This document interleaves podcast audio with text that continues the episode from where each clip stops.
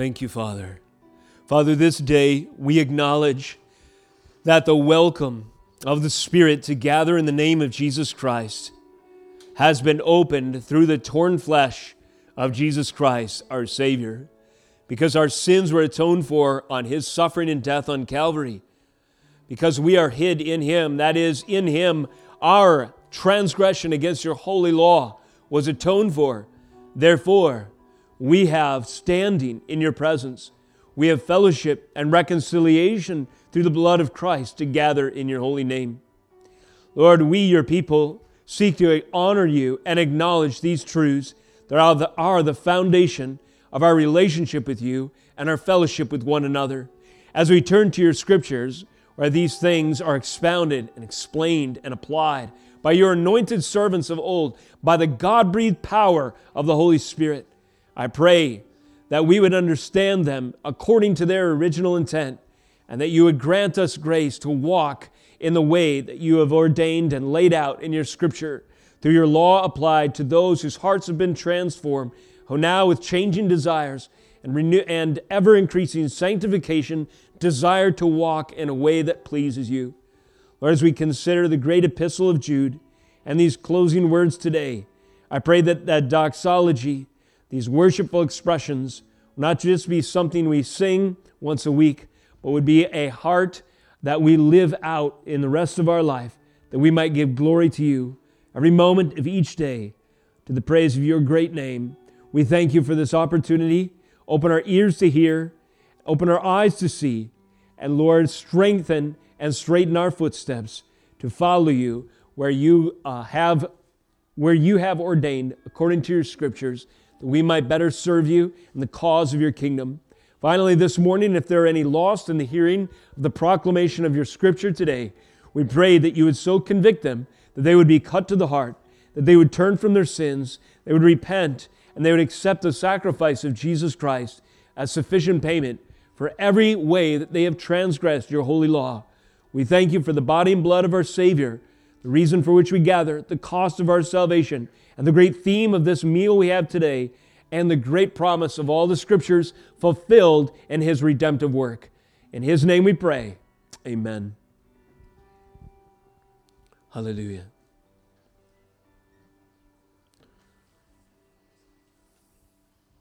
Praise the Lord. What a great privilege, and how glad ought we to be to come to the house of the Lord, to open the scriptures, and to behold the truth that is ours in Christ Jesus. Today we consider the last two verses in the book of Jude and the second of three sermons, as far as I've laid them out, to consider this great doxology, which is a worshipful song or expression in closing.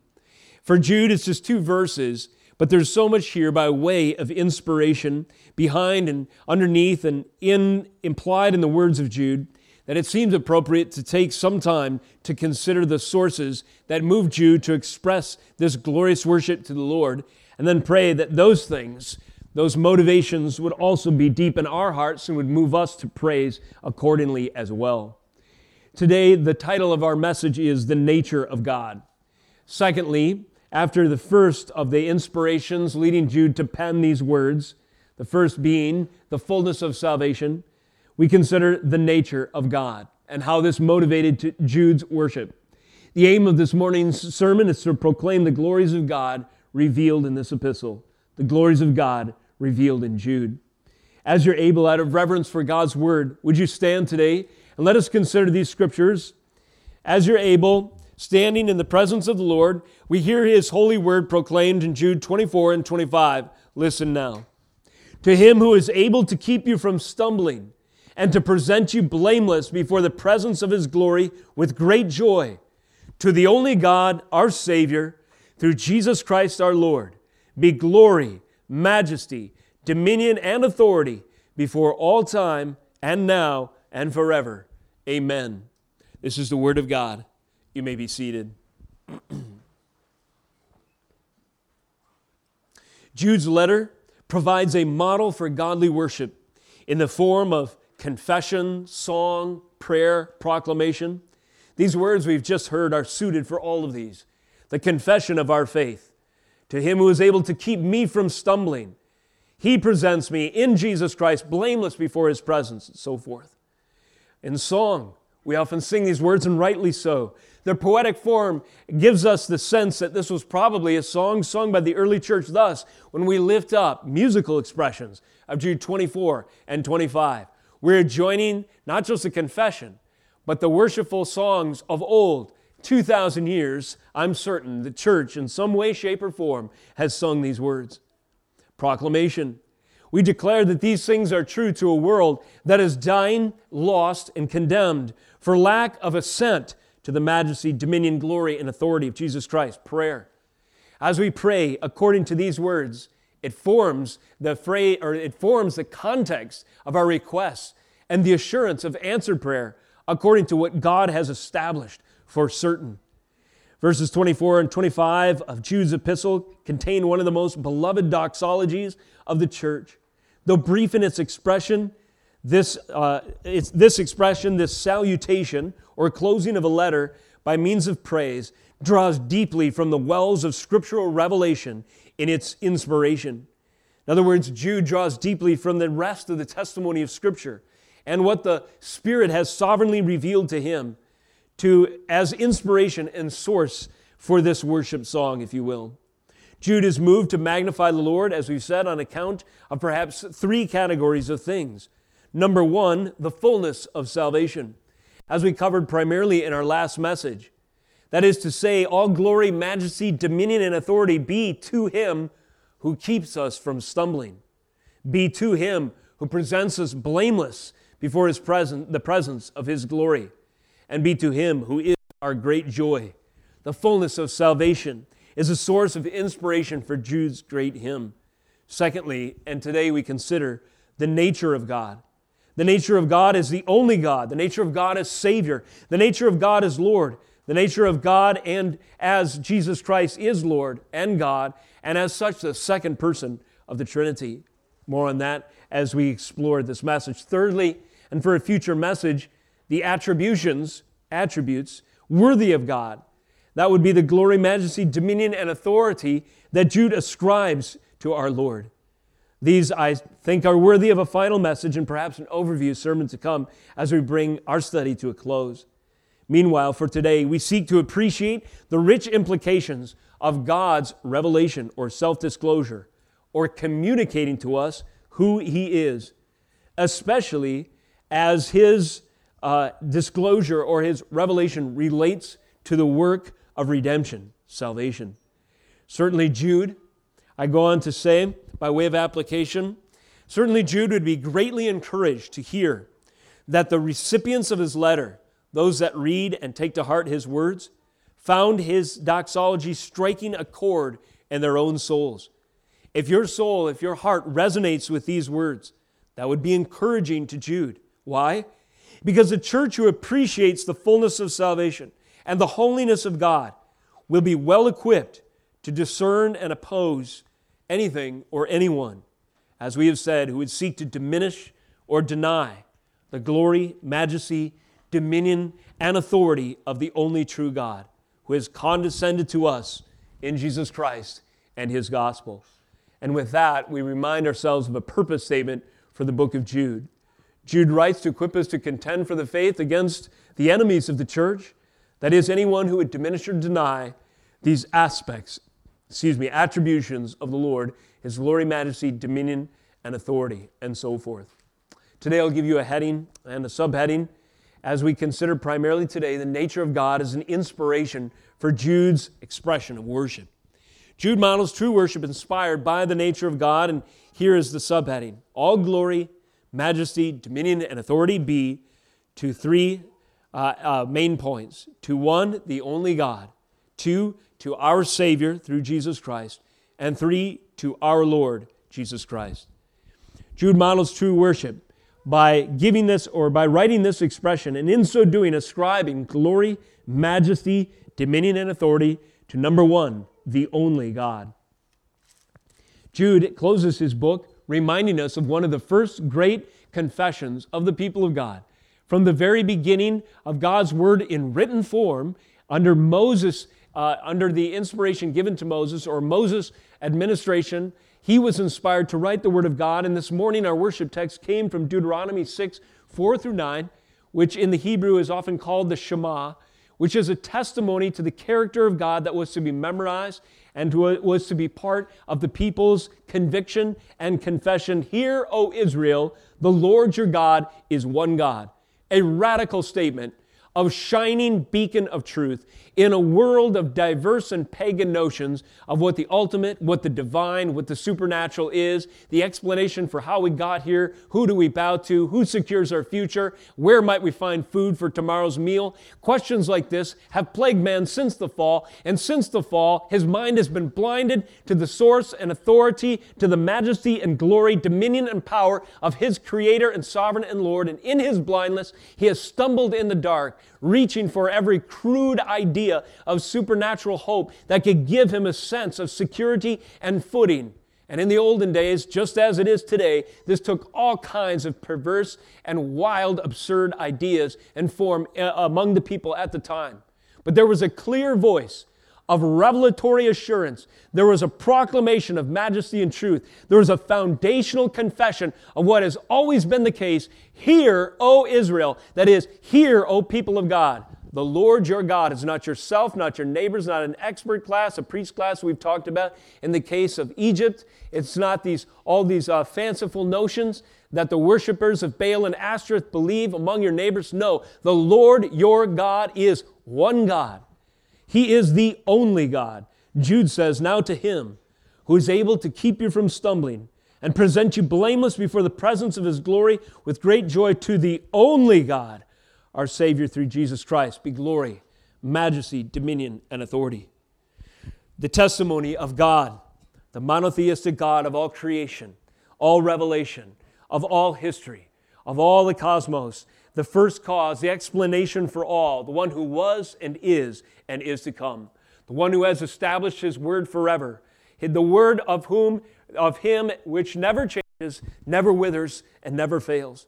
The one who is the author and finisher of all, the one who has ordained all things before time began. Who is this? This is the Lord of heavens and earth, the Lord of you, Eh, created in his image, the Lord of all creation who sovereignly directs by his superintending power the course of every microscopic molecule, atom, electron, proton, and the entire cosmos, the Lord your God is but one God, revealed in Scripture, the foundation of the confession of the people of God from the very beginning. Hear, O people of God, hear, O Israel, the only God, your Savior, through Jesus Christ our Lord. To him alone is deserving the expressions of worship and praise, ascribing to him glory, majesty, dominion, and authority. Jude confirms this according to defi- decisive and divine consequences. In other, way, in other words, what are some ways that Jude emphasizes the exclusivity, which is another way of saying in adjective form, the onlyness, if you will, of God? Well, the testimony of history and Scripture tells us that God is exclusive. That is to say, He is ultimate, He is universal, He is singular, He is the only God, in that He presides over all other lesser authorities or competitors or usurpers to His authority and His throne. So Jude has covered this in some length in verses 4 through 7. And here we might catalog the exclusivity of God as illustrated by the following The Lord is judge, presiding over, these things. Number one, wolves in the church. Number two, world empires.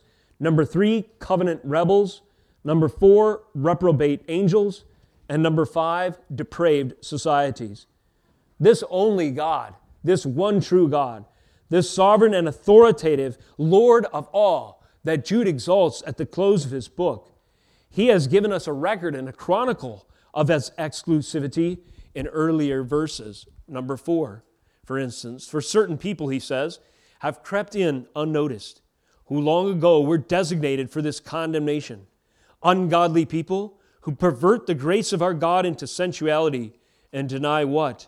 Our only Master and Lord, Jesus Christ.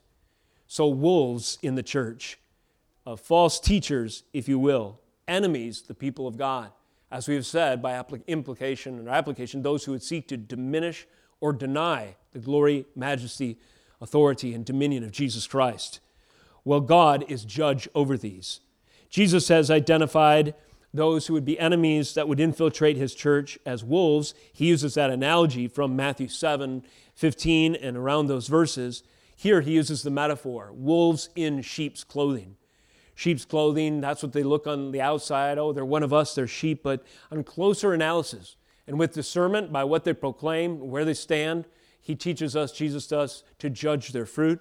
We see, as we look more closely, according to these means, stiff hairs, dark ones sticking out from between this thinly veiled disguise. Yes, there's truly a wolf underneath this clothing.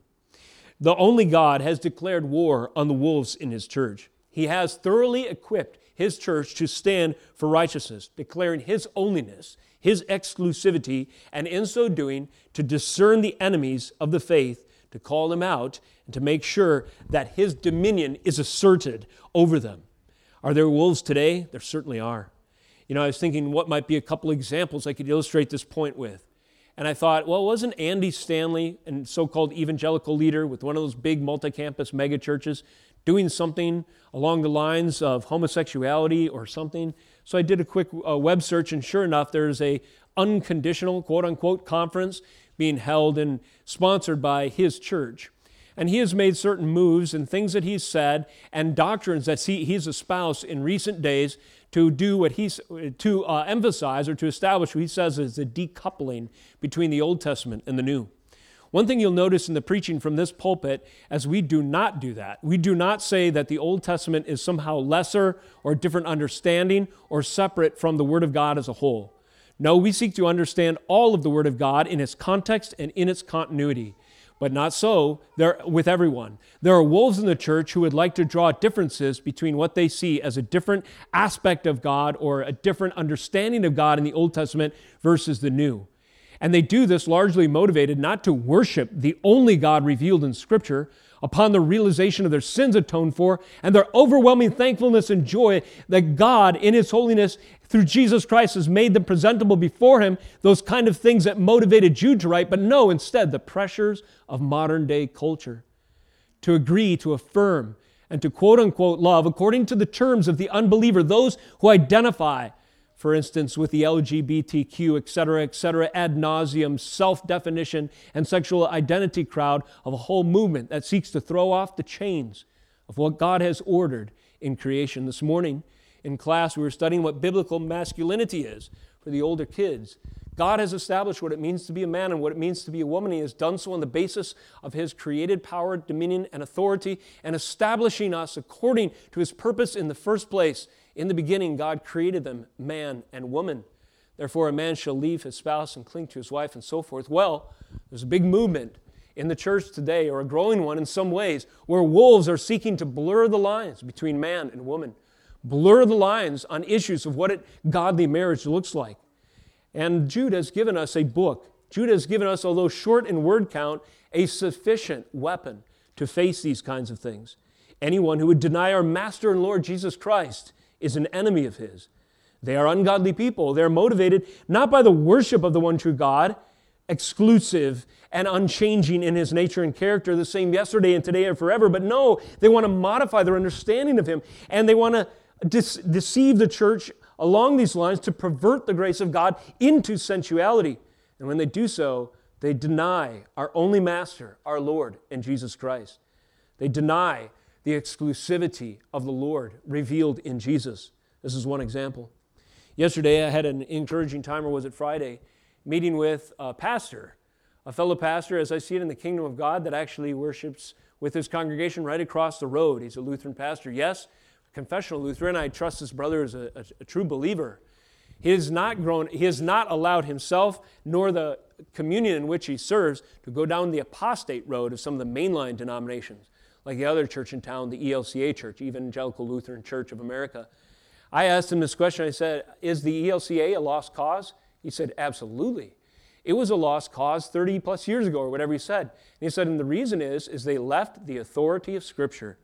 I knew I was talking to a brother when I heard this. I knew I wasn't talking to a wolf. However, I was involved with the service years ago at that very church And I'm telling you, a wolf preached a message for that funeral that I was involved with. He told us that life was absurd, and he didn't cite the scriptures to make his point, but a existential philosopher, Albert Camus.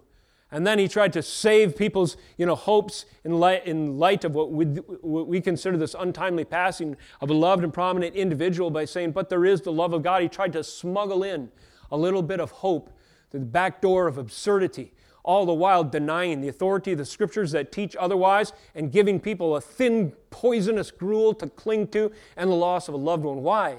Because he was more sensitive to a culture whose perverse ideals have been shaped by their sinfulness rather than proclaiming the truth, the exclusivity of Jesus Christ.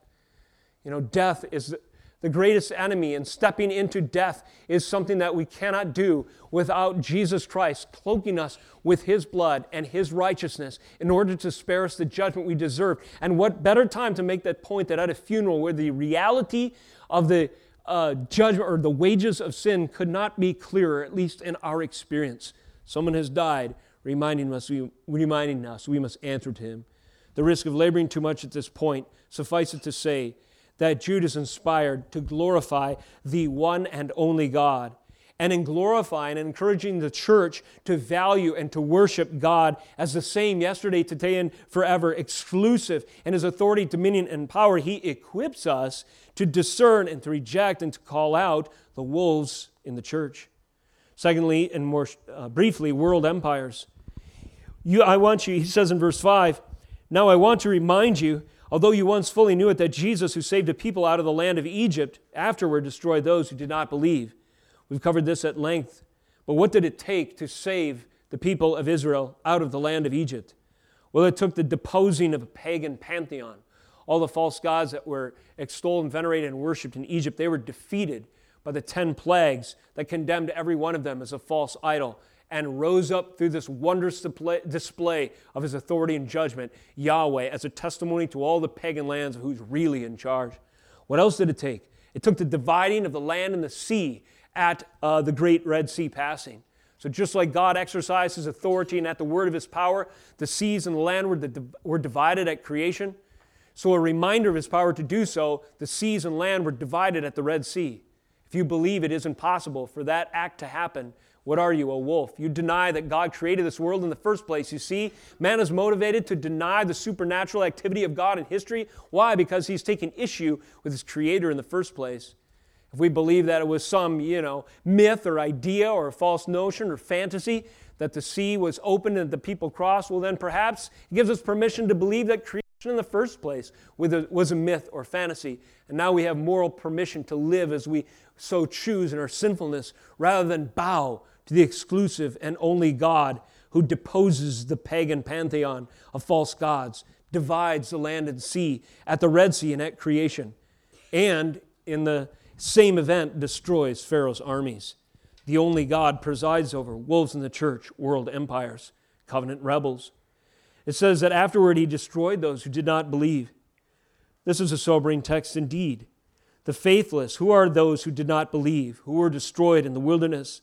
We remember there was a testing time, 40 years. Will the people cling to the Word of God or will they betray faith in something else? Well, this test proved to illuminate many hearts, did it not? The faithless who betrayed their wickedness of heart, they blasphemed the providence of God. And in so doing, when they refused to follow Moses, God's anointed leader, they refused to follow God's timetable, despising their time in the wilderness. They refused to believe that He would provide for their needs or that He had stored up for them a bounty in the promised land. And instead, they wanted to retrace their steps, to backslide, and to uh, renounce their loyalty to the Lord, return to Egypt. As they betrayed this heart of wickedness, they were renouncing their commitment to the Lord's will and to His word. Numbers 14, 27 through 34 records in some of these passages the wickedness of the people revealed in the hardship that they faced. Hebrews 3 16 through 4 2, another passage to look at on your own time, gives us a warning. It expounds the lessons that we are to learn that God is sovereign over covenant rebels. Unbelief is evident at times in disobedience, revealing a rebellious heart. And if this rebellious heart is not repented of, and if it betrays in us a position that denies the word and will of God, then ultimately this heart will deny us salvation's rest. However, as we turn to the Lord and remember his word and covenant, which does not change, hold ourselves accountable to it, repair to the standard of his word, then we're living in submission to the one true God that Jude extols at the end of his book. We recognize him as the Lord, the judge, presiding over wolves in the church, world empires, covenant rebels, even reprobate angels. Verse 6 The angels who did not stay within their position of authority, but left their proper dwelling, he has kept in eternal chains under gloomy darkness until the judgment of the great day. Well, that's an interesting passage, but I'm telling you it's relevant for our time as well.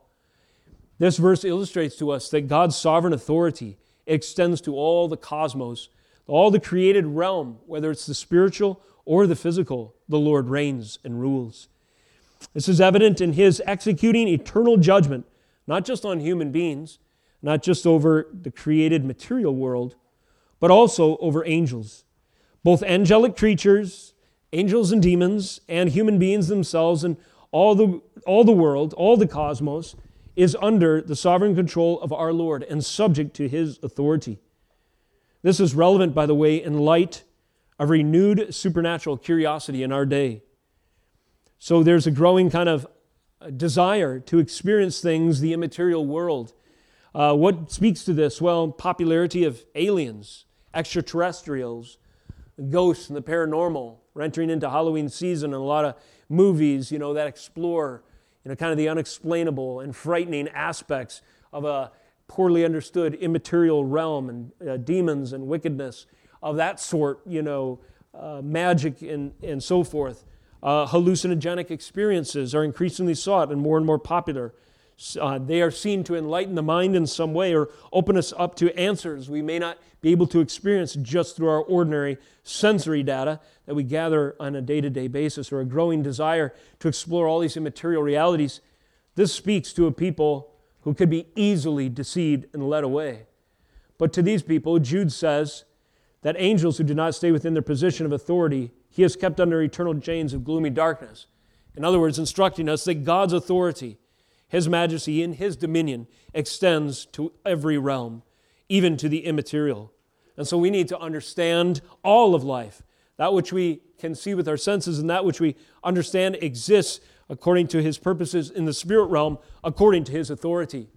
And that way we can set people aright too when they awaken to a whole new idea of paganism. In our house, one uh, show we sometimes like to watch is called Alone. And the, pre- the premise is you take a few people, like 10, and you, place them in all these different areas and give them basic survival tools and then see who can stay the longest they get the prize right? We were watching a few episodes last night and the kids and i were talking about how virtually everybody in that show is a pagan. What do we mean by that? They worship and serve according to paul in romans 1 the creature rather than, than the creator. A lady begins to make her shelter and she says the land told me what shelter to make. Oh is that true lady? Apparently the land is uh, your revelation to giving you direction for how to survive out here. And then you know someone shoots a squirrel or whatever with their bow and arrow. Oh thank you squirrel. Thank you squirrel. One guy went home early. Why? Because he couldn't handle the thought of taking a squirrel after squirrel after squirrel. He was ascribing so much dignity to this animal that he forgot that God has given us distinct identity and a cultural mandate that we are a different kind of creature and are to subdue, even for food, the, cre- the uh, created realm, the animal kingdom of plants, and so forth. All these people were praying and ascribing some immaterial significance to creation. What were they doing? They're just pagans, they're just idol worshippers. They're thanking the land and praising the squirrel for, uh, their, for their survival. It's even less sophisticated than the ancient pagans, which worshiped the sun. If the sun wasn't there, we'd all surely die. The sun must be God. Let's worship it. Can you think of anything higher or more dependent that all humans are? Let's focus our attention on this great source of life. We are not among these people. Instead, we are to call them to repentance. Jesus is Lord over the material and the immaterial. And how dare we ascribe attributes of God, glory, majesty, immortality, and so forth, to the created realm? God is sovereign over all. God is sovereign over wolves in the church, world empires, covenant rebels, reprobate angels, the material, the immaterial, and even depraved societies. Just as Sodom and Gomorrah and the surrounding cities likewise indulged in sexual immorality and pursued unnatural desires, serve as an example of undergoing a punishment of eternal fire. We relate to this as well. We're a society who's gained great confidence by the majority opinion of a world gone to seed, lost in our transgressions and sins, that we have permission, because it's popular, to transgress God's law, to redefine the terms of life and godliness and worldview according to the wickedness of our hearts. And God tells us right here that this is that the judgment of his sovereign will hangs over such a depraved society. And Sodom and Gomorrah and the other events in Scripture, like the great flood, are there to remind us of this fact. The fire of Sodom and Gomorrah, the waters of judgment during the days of Noah, these were instruments of his reckoning that teach us a lesson. That execution, death, water, and fire are tools in the hand of our sovereign God and will be the fate of any and all who do not bow their hearts and their confession and their will to the only God. So when Jude says, All glory, majesty, dominion, and authority be to the only God, this is what he means to imply and to reinforce to the souls of the church. The only God, hear, O Israel, from the early days to now, from forever in the past and in the future, for all time now and forevermore. Remember that your sovereign is your Savior. He is Lord of all, King of kings, and to him we must bow. Second major point to our Savior. Jude models true worship inspired by the nature of God. Not just the nature of God as the only God, the exclusive and true God, but also to God as our Savior through Jesus Christ. 25, to the only God, our Savior, through Jesus Christ, our Lord, be glory, majesty, dominion, and authority. Here, of course, we see the teaching of the Trinity that is presupposed or that undergirds the truths that Jude is saying. Jesus Christ is God. Jude has made this clear. But it is also true that our only God and Savior, through Jesus Christ, our Lord, uh, that there is a multiplicity in the Godhead. We've just finished saying that God is one. How could He be one and more than one? Well, in this sense, and this is the teaching of the Trinity, there's but one God in essence, but He is three in person. One God, three persons. The one true God of Scripture is three in person. God the, kids, can you remind us? Wow, excellent. God the Father, God the Son, and God the Holy Spirit. To the only God, our Savior, through Jesus Christ, our Lord. Jesus Christ is the second person of the Trinity. He is God the Son. How can God be our Savior? Because He is triune. Because God the Son was sent to this earth, took on flesh to die for our sins in the incarnation and redemption, and then rose again in victory over death and was ascended to rightfully return to his place of glory, majesty, dominion, and authority. Because God is three in one, he is he can be our savior.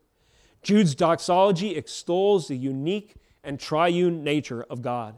You won't find an analog of this God in any other religious teaching. People deny Christianity on the basis of the Trinity, saying it's an absurd and contradictory thought. But those who do so do not understand it. They do not understand it because their eyes are blind and their heart is hard. The teaching of the Trinity is all through the Scriptures, and it establishes for us an example or a revelation of the absolute uniqueness of God. And there's a reason why there is no analog in any other religion or any other concept, spiritually speaking, in man's history. Why? Because it's not man's idea, it is God Himself. God is holy. He is above, He's transcendent and over. If we could conceive of Him in our own minds, then we would have a God in our image. But no, we are made in His image. And His image so far surpasses ours that His essence and who He is has to be revealed to us and exclusively to those whose eyes are open, whose hearts are repentant to see who He truly is. The Trinity and who God is in His three partite person form, if you will, is essential to salvation. In theology, we sometimes call this the economic trinity. What is the economic trinity? Well, it's the roles and relationships within the Godhead specific to creation and especially redemption. And Jude extols the nature of God in this context to the only God, our Savior, through Jesus Christ, our Lord. It's because John 5 is true, where Jesus explains in 19 through 23 the following. If you want to turn there with me, Jesus in the book of John reveals so much about the nature of the Godhead. It's deep and it's devotional. It's so powerful, and it's a stumbling block for the unbeliever. But for those whose hearts have been changed by the Spirit to appreciate and love who God really is, then our spirits are lifted as we sing and shout our amen when we hear scriptures like this. John 5 19, Jesus, Jesus said to them, Truly, truly, I say to you, the Son can do nothing of his own accord, but only what he sees the Father doing. For whatever the Father does, the Son does likewise. For the Father loves the Son and shows him all that he himself is doing. And greater the works than these will he show him, so that you may marvel. For as the Father raises the dead and gives them life, so also the Son gives life to whom he will. Then it goes on, Jesus does, to make these distinctions in the Trinity. That is, the roles and relationships of the Godhead as it pertains to our salvation. Jude had heard the teaching of Jesus Christ. He had heard the apostolic witness, if not heard it from the mouth of his Savior himself with his own ears. And thus he knew, with his heart awakened to these truths, that not only is our God one in essence, but he is three in person. He is the only God and Savior through Jesus Christ our Lord. Who is Jude writing to? We've mentioned this before, it bears repeating. We go back to the first verse. Jude says, and second, a servant of Jesus Christ, Jude, a servant of Jesus Christ and brother of James, to those who are called, beloved in God the Father, and kept for Jesus Christ. You notice once again, the distinctions of the Trinity are evident from the first verse. God the Father, as the kids remind us, and God the Son are in view, right there in verse 1. Something else is in view, though, and this answers the question who can truly call the one true, exclusive, powerful, authoritative, majestic, glorious God, our Savior. Who can truly say, My Savior? That is an interesting question. And Jude answers the only ones who can say, My Savior, or collectively can say, Our Savior, our Lord, are the called, the beloved, and the kept for Jesus Christ. When Paul, or when Jude, excuse me, extols our Savior through Jesus Christ, in this doxology, he is expecting his voice to be joined with the confession of all who can share his experience of redemption, of salvation, conversion, being born again, repenting of sins, and then being counted as a, in the covenant of the Lord. Because the Lord changed Jude's heart and he turned from his wicked rebellion and confessed Christ as his Savior, he became, at that moment, by the Spirit's sovereign work in his soul, the called, the beloved, and the kept. Are you called? Are you beloved? Are you kept? And how do you know? Well, again, one way to judge is does my heart resonate with these truths? Do I long to sing with all my soul the doxology that Jude has written? Because I realize I was a sinner, but God called me, even in spite of myself, to surrender, to turn everything I once loved and shape my identity around in my wickedness, I then rejected. And I cried out that my loving Savior, who died for me by grace alone on Calvary, he was killed to save me, that he might show his love to me and keep me by the power of his blood and his spirit until that final day. These are the ones who can say, Our Savior through Jesus Christ, my Savior through Jesus Christ. They have a basic understanding of who God is and who they are. They know they are sinners, they know God is holy, and they know God has made a way for them through His gospel. And in submitting and surrendering to this, confessing their sin and turning to Christ, they cry out with Jude, Our Savior, my Savior, through Jesus Christ, be worship, be majesty, authority, dominion, and glory forever. And in this, they are, they show by this fruit and by this confession that they are among the elect. These verses 1 and 2, this letter greets uh, is the greeting to the church, and thus it illustrates to us who the audience of Jude's letter is. It is those who have personally experienced the salvation of Jesus Christ. They are the called ones. We don't know why God chose us except for his glory, but he has from among all the peoples of the earth, just like in the days of Abraham, to show forth his glory and be a light and testifying to the power of the gospel. We are the called if you know him today. We are the called, and as such, we are beloved. God before we loved him, showed his love towards us in offering his son as a sacrifice on the altar of what our sin deserves in order to save us. We are the called, we are the beloved, and we are the kept. As the Spirit keeps his church by giving us the discernment to stand in the day when our faith is challenged. Evidence of his keeping power even through our obedience to contend for the faith when it is challenged. By these means, we see a growing conviction and a growing evidence and fruit that we can truly and justly call Jesus Christ our Savior. He is ours and He equips us. This second triad, if you will, that is group of three, appears in verse 2, and it's equally as beautiful. Uh, Jude prays for his hearers May mercy, peace, and love be multiplied to you. So, those who can say the Lord is our Savior are those who are the called, beloved, and kept. And they also receive, by His great outpouring of grace and means of grace in their lives, His mercy, His peace, and His love.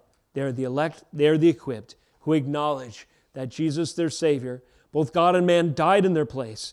And thus they can sing the doxology with hearts resonating with Jude's experience and his proclamation of truth in his great closing to his letter. Final point this morning. Jude models true worship inspired by the nature of God. Thus saying, in fact, all glory, majesty, dominion, and authority be to the only God. Secondly, to our Savior through Jesus Christ. And thirdly and finally this morning, to our Lord Jesus Christ. He is our Savior, He is our Lord.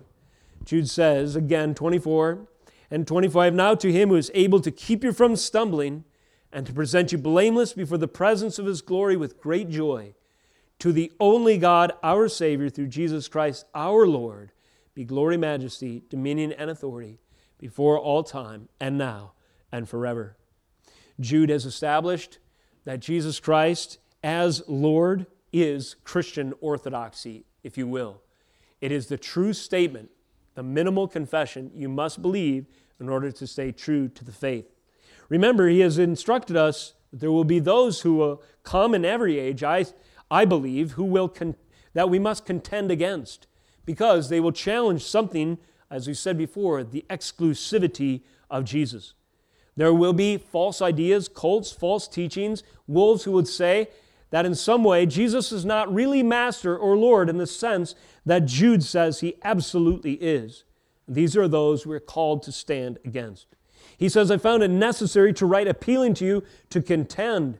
That means to stand against something and stand for something else. It means to fight for the faith. The faith, he says, that was once for all delivered to the saints. I said exclusivity again. Once and for all, not new and improved not modified over time, not progressively developed, not adjusted to accommodate our preferences. No, once and for all delivered. This is the faith that we are to contend for. And what does this faith say? That Jesus is not just our Savior, but He is our Lord, Savior and Lord. Jude writes to rally opposition against those who, in any sense, would deny our only Master and Lord, Jesus Christ. That is Jesus who led Israel out of Egypt in cloud and fire, which is, fancy word, theophanic presence. Theophany is a fancy word for a, a, demonstration or a revelation of God in perceptible form by our senses. God was present with his people as they left uh, Egypt. He was present and evidently present in two ways, or in one way that seemed different versus night and day. However, I'm not ex- exactly sure the specifics. Suffice it to say in the scriptures, if you were to follow Moses, you would be first and foremost following a theophanic, or like, that is a God revealed in a tangible way cloud out of Egypt. This cloud of glory would later indwell the presence between the cherubim on the mercy seat when the atoning blood was shed. At night, this cloud appeared as a towering column, as I imagine, where you could not even see the top into the heavens. Recall in, I believe it's Genesis 17 or thereabouts, the covenant ratification ceremony with our forefather Abraham. And as he prepares, according to God's word, those split sacrifices, who passes between them a torch and a smoking fire pot, a smoking fire pot and flaming torch, something like that. And what I imagine in that scene is similar if not uh, identical to this cloud and fire that led the people out of Exodus. These are ways that God revealed himself. So, who was revealing himself in that cloud and fire? This was Yahweh. This is the I am. He revealed himself in a unquenchable fire that needed no fuel to Moses at the burning bush. This is Yahweh. But according to Jude, this is Jesus who saved the people out of the land of Egypt. Jesus is Yahweh. Jesus is God. Jesus is our master. He is our Lord. He is the one who led the people out of Egypt in cloud and fire. His presence was evident among them. This pattern of, or, uh, by the way, there is a pattern that will identify every cult, that is, those who claim affinity to Christianity, but in effect are not Christians, but in reality are not Christians at all because they deny something fundamental to the faith. You'll see a pattern across many, if not all of them. And this pattern across the cults is a denial, a limitation, perversion, or an innovation of the person and nature of Jesus Christ. This is helpful because we have these cults alive uh, with us today or here with us today. If you ever had a knock, knock, knock on the door and someone answers when you open, I'm with the Jehovah's Witnesses. The Jehovah's Witnesses are a cult. How do we know? Because they deny the divinity of Jesus Christ. As I recall, they refer to him as God's first and primary and perfect spirit son. He is a created being. How am I to witness to a Jehovah's Witness? How am I to call them to repentance? I've gotten some help in this regard, and the scriptures, of course, applied, and here's a practical way to do it to prepare you for that next encounter. Turn first to John 8 24. What does Jesus say here about himself? Well, let's just pause there for a moment. If you have your Bible, turn with me to John 8 24. Let us hear what Jesus reveals of himself. This will be very briefly, but I just want to emphasize to you the authority and sufficiency of God's word against the enemies will sometimes seem hard to argue with. Well, I told you, Jesus says, that you would die in your sins, for unless you believe that I am, he will die in your sins. So you might ask the Jehovah's Witness, and in my experience, they'll answer yes. So you claim that Jesus is such and such. I claim that Jesus is such and such. Now, we can't both be right. We can both be wrong, or one can be right or one can be wrong. But can you at least agree with me that if we're wrong on who Jesus is, that we are condemned and that we will die in our sins? So this is a big deal. And in my experience, they will agree yes. then you might turn to Psalm 102, 25 through 27. It's a psalm about Jehovah. They use that term Jehovah or Yahweh. Either one suffices, just a way of, different way of translating the Hebrew for God Himself, the covenant keeping, one true God that Jude extols. And when you read Psalm 102, you just ask them, who is this psalm talking about? And they'll say, well, Jehovah, of course. And then you turn to Hebrews chapter 2. I got this from James White, by the way, a great apologist on these matters. I'm sorry, turn to Hebrews chapter 1, 10 through 12. Do you know the author of Hebrews says this is Jesus? This is Yahweh. This is Jesus. I should say this is Jehovah. This is Jesus. And then they will be scratching their heads. They'd be looking at the testimony, even in their scriptures, however imprecisely translated they are, that Jesus himself, or at least his word, testifies to who he is. You can turn to Isaiah 6 and you can read together that vision of seeing beyond the veil of our ordinary human limitation into the realms of glory.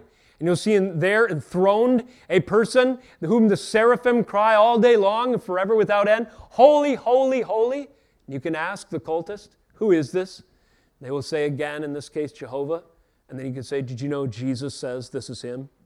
And then you can turn in your scriptures to John 12 41. According to Jesus, this uh, Isaiah saw his glory, and he clearly, in context, is referring to this very moment. Did you know, cultist, one who denies the master, uh, the lordship of Jesus Christ, his sovereignty and exclusivity, that Jesus, he refers to this very passage in Isaiah chapter 6 to reveal that He is Jehovah? See, these are just a few examples of how the scriptures condemn and correct and call to repentance those who would deny what is basically Christian that Jesus is fully God and fully man, that He is our Savior and He is our Lord, that He is the one who provided in His blood atonement sufficient covering for our sins, but the reason that that atonement had power, and the reason that it is sufficient to wash it away is because he was perfect and sinless. As the second person of the Trinity, he was God himself. And this one, this holy and precious and perfect and sinless Lamb, was the only sufficient once for all sacrifice, not to mention high priest, prophet, and forever Lord, who is sufficient to save. This morning, as we now turn to communion, we think of these things, and it ought to give us a renewed appreciation for what is pictured in this great meal today. There is a great and glorious paradox, if you will, in, Christ- in Christianity that remains a stumbling block to many. Yet the Bible teaches it clearly, and we must, conf- and we must assent to these truths in order to be saved, or the evidence of our salvation will demonstrate itself in an understanding that Jesus is not just Savior, but He is Lord. Furthermore, this, the Bible speaks of Jesus in many ways along these lines. Recall Jesus silencing his critics in Matthew 22, 41 through 45, quoting there Psalm 110. How is it that David says to his Lord to sit at his right hand, or, or David says uh, to his Lord, or there's that relationship between God the Father and God the Son that is implied in Psalm 110 that Jesus refers to to befuddle the Pharisees who refuse to see that God was a Trinity, that He was one God in three persons, and that God the Son was prophesied of old, even among their heroes, David, who would come in due course and stoop low and take on flesh and die in our place. Today, at the table of the Lord, we confess and behold the price of our redemption that could only be paid by one who is both fully God and fully man. Could only be paid by one who, in the words of Jude, was our Savior and our Lord, the only God and Jesus Christ. To him be glory, majesty, dominion, and so forth.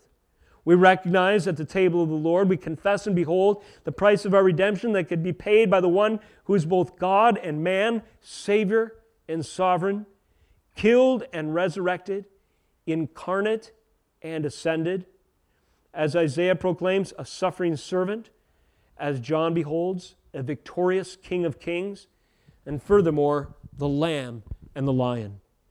Jesus Christ, who we worship today, has ascended and received his rightful place as the second person of the Trinity at the right hand of the Majesty on high because he is Lord. But Jesus Christ, in taking on flesh, stooped low in the incarnation to bear the burden of our sins. He is our lamb, yet he is a lion who rules over all. This is Jesus. This is the revelation of the scriptures. And these are the inspirations that for Jude represented a wellspring from which to draw cause for worship. Jude worships a Lord who is the only God, who is his Savior and his Lord. Furthermore, is the Lord and Savior of all true believers. He is the one who has established and secured the fullness of salvation, and the only one, which we'll explore in future messages, who is worthy of all glory, majesty, dominion, and authority. And so we ascribe these things to him before all time and now and forever. Amen. Let us transition in prayer. O oh Lord, we thank you for the testimony of your scripture, which proclaims to us in authority and clarity, so long as you open our eyes who Jesus is, his great sacrifice on our behalf. We thank you, Lord, that we have, and for every believer in this room, unity of the Spirit in the bond of peace, even with the authors of Scripture, all the way back to Jude and the apostles who wrote and recorded the amazing revelation of you, Lord, when you spoke and declared the terms of the kingdom of God, and when you died, satisfying the covenant terms that were necessary for our salvation and redemption.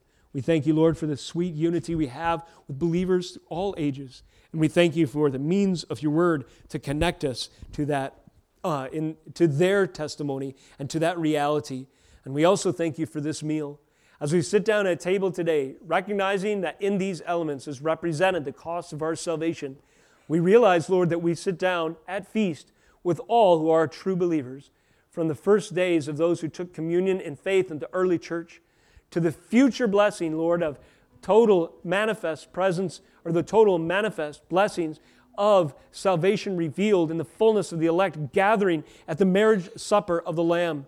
What glorious table fellowship we enjoy, Lord, celebrating that the cost of our redemption is satisfied in our Lamb, in, in our Lion, Jesus Christ.